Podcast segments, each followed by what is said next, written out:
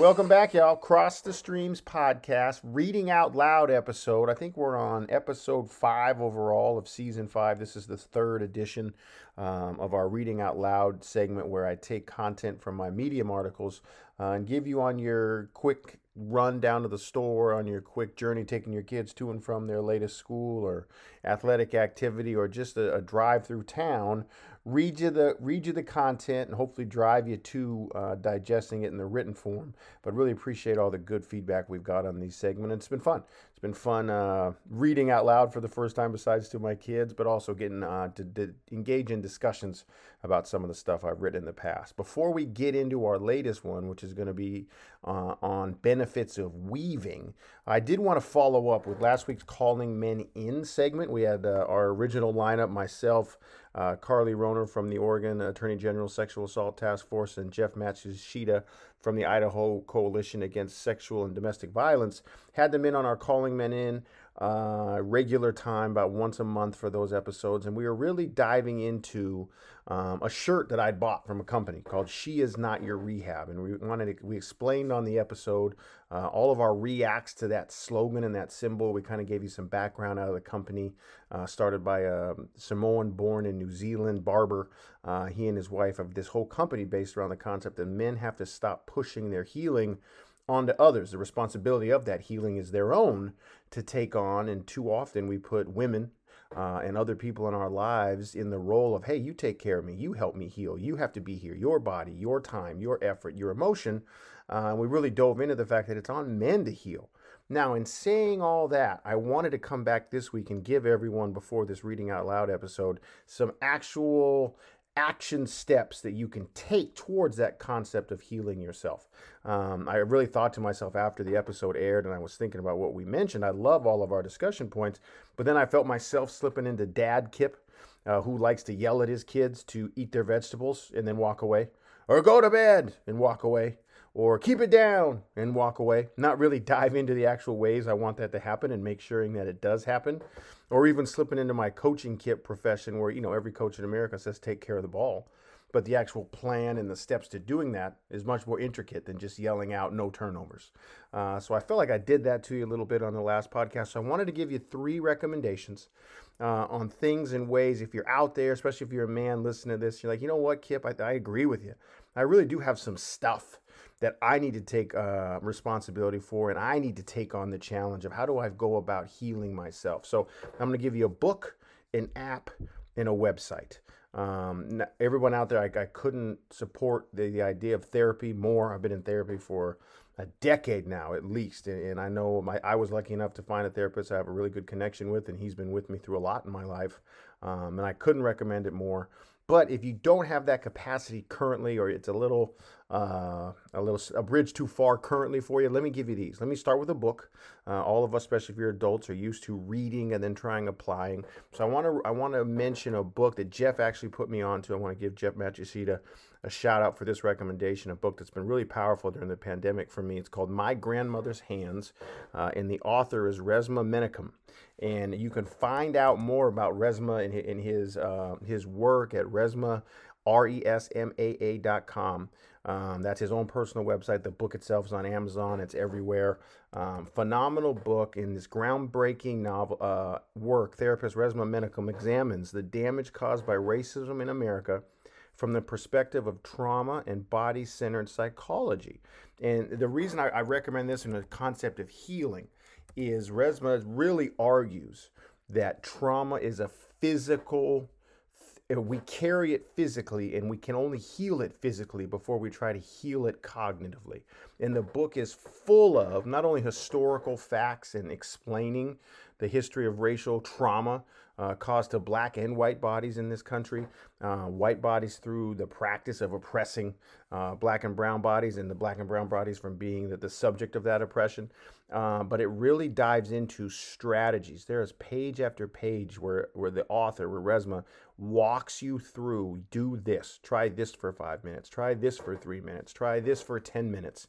Um, and he really tells you, don't go further in my book if you're not going to use the practices I give you in here to start the healing of the trauma you carry.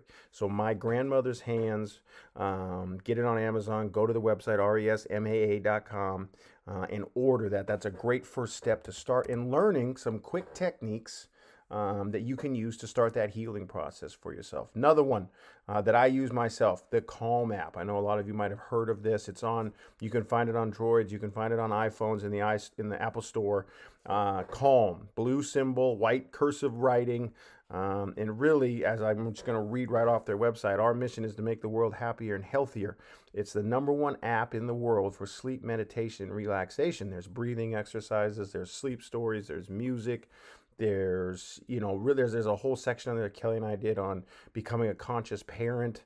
Uh, if you're a sports nut, LeBron, Jason Kidd, a bunch of people have a lot of meditation and self-talk uh, segments on here. So the Calm app is another one that you can digest yourself in short uh, little bursts that you can kind of turn into a habit that I think can help you in your healing that you can undertake right now. It's literally your your thumb your thumbprint identification away. The Calm app. Uh, last one that I haven't done, but I've heard great things and seen it mentioned across social media is Talkspace.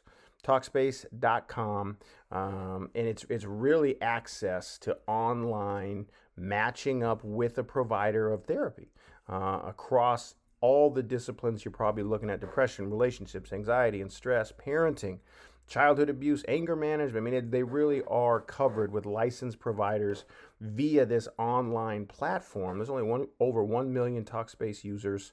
Um, Talkspace dot com is really another place. Guys out there, if you like the segment on She Is Not Your Rehab, this is three ways to get started on owning your healing right now. Benefits of weaving. As coaches, our job is to take complicated ideas and concepts and connect them for players into meaning. Advocating for change in our society needs the same. Coach-induced changes in the present are not always indicative of athlete-owned change in the future. Quote from Nick Winkleman in his book, The Language of Coaching. That quote, amongst a myriad of others I have jotted down from deep diving Coach Winkleman's book, has activated something in me that I believe many of you coaches reading this have felt before as well. Specifically, an imaginary web forming from the page you are reading to the area in your brain responsible for blasting you with that aha over and over again. That moment when something draws your attention and not only grabs it by the horns, but explodes off in a lattice of connection to your life, your family, your sport, and your players. Um, aside from serving as a ringing endorsement for Winkleman's book, which I've read cover to cover um, and feel exhausted but so excited about the sheer breadth of knowledge he shares, my writing and reading today is not solely about the experience of drawing associations between complex topics to form a single thread. It's also about highlighting the need for that in our coaching and the world we inhabit in general. As a person and a coach, I found that skill, or what some people have labeled being a weaver, vital to getting the movement change we want on and off the floor. On the coaching front, all of us in the profession are ultimately in the business of educating our players' decision-making process. We put them through practice, film, and meetings in the hopes of making a majority of the split-second decisions they have to on the court the right ones.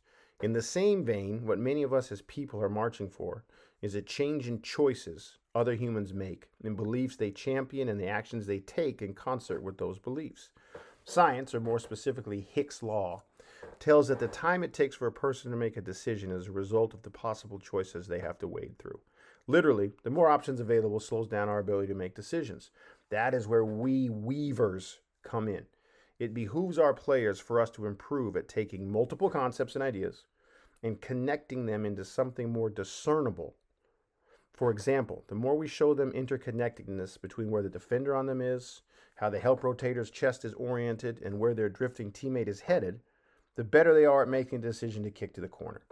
Similarly, in the fight for racial justice, weavers are needed to mesh amongst a bunch of things: the shadow of slavery with the literary, with the literary testimony of the civil rights movement, and add the ever-available video content on the social media of today and awaken people to the necessity of the cause overall. Add in the fact that both the sport-specific choices we need to win games and the presence of race relations in almost every aspect of life force our players and society into every minute type decision making, and you see the necessity for weaving. Let me leave you with a few tools that I believe can enhance your weaving ability. First off, never underestimate the power of a good metaphor. Second, the more knowledge you gather on a subject from various sources, the more opportunities to see the webs you have. How, remember the experience that's remember that experiences drive connection more than knowledge alone. So we both need to stop lecturing so much as coaches and let the kids play. And we need to expand what aspects of our fellow humans' world we dip our toes in. Finally, take notes on top of notes, on top of more notes, digital or written. It doesn't matter. When you're typing out what you heard Bakari Sellers say about police brutality while watching LeBron run a screen roll in the playoffs, and your spouse is talking about a memo she read at work, you're allowing your thoughts to mix and match with one another. Connection is bound to be birthed from it. Weave on. Taken from Benefits of Weaving, published June fifteenth, twenty twenty, k i own dot medium dot com. Content reminder. The opinions expressed on today's episode are those of the host and guests alone and should not be viewed as reflective of the opinions of the institutions or employers of the host and guests.